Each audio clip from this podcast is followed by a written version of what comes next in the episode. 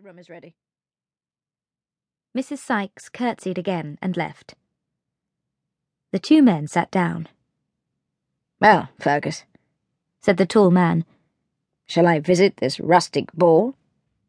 I've had amuses, your grace, said his servant. But why the masquerade? Why not tell the landlord you are the great and noble Duke of Pelham? Because I am tired of toad eaters and fortune hunters, said the Duke lazily. I wish a short holiday from the breed. You know that, Fergus. We've been together for many years now, and through many battles. I allow you more license than anyone else.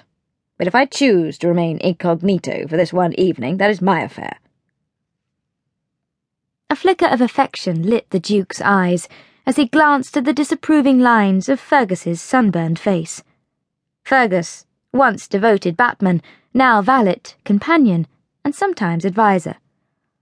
But the servants at that accursed London house know your identity, said Fergus. Yes. I do not know why your grace should choose to spend the season at 67 Clarges Street. Because, or had you forgot, my townhouse in Grosvenor Square is being redecorated, so I must reside in the lesser of my town properties. But your father killed himself there, your grace. We are but lately returned from the wars in the peninsula, and yet you have managed to listen to gossip about me, Fergus. Is it not true? Yes. But I am not sentimental, nor do I believe in ghosts. I knew little of my father, and the little I knew I did not like. Clarges Street will do very well. Perhaps the delights of the season will remove some of this ennui that plagues me. His servant looked at him slyly. Or perhaps some beauty will take your interest. The Duke sighed. Women are only interested in money, he said.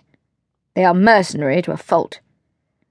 There might be some unspoiled and fresh country beauty at this ball, said Fergus, chatting easily to his employer with the casual friendliness which had developed between master and servant during the bloody campaigns against Napoleon's soldiers.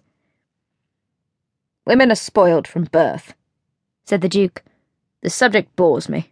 Talk about something else. Miss Jenny Sutherland looked at her own appearance in the glass with extreme satisfaction. It was a pity, she thought, not for the first time, that such beauty should be wasted on the country air. But her aunt, Lady Letitia Colville, who could have well afforded to take her to London for a season, showed absolutely no signs of doing so. Jenny was pretty. Masses of soft dark hair framed a delicate face. She had large brown eyes with long black lashes, a short straight nose, and a perfect mouth. Her figure was soft and feminine, and she had a tiny waist, not often shown to advantage in the latest styles, where the waist had moved up to somewhere just below the bosom. Her parents had died when she was six years old from the French cold, the name for influenza, the French being blamed for any illness, from a cold in the head to the pox. Her spinster aunt, Lady Letitia, had elected to bring her up. Personal beauty, rather than her aunt's upbringing, had spoilt Jenny. She had become used to hearing from an early age from a doting governess how very beautiful she was, so that her aunt's efforts at instilling some modesty in her brain had gone to waste. She was wearing a dress of silver spider gauze over a white slip. A coronet of white silk flowers and silver ribbons nestled among her curls.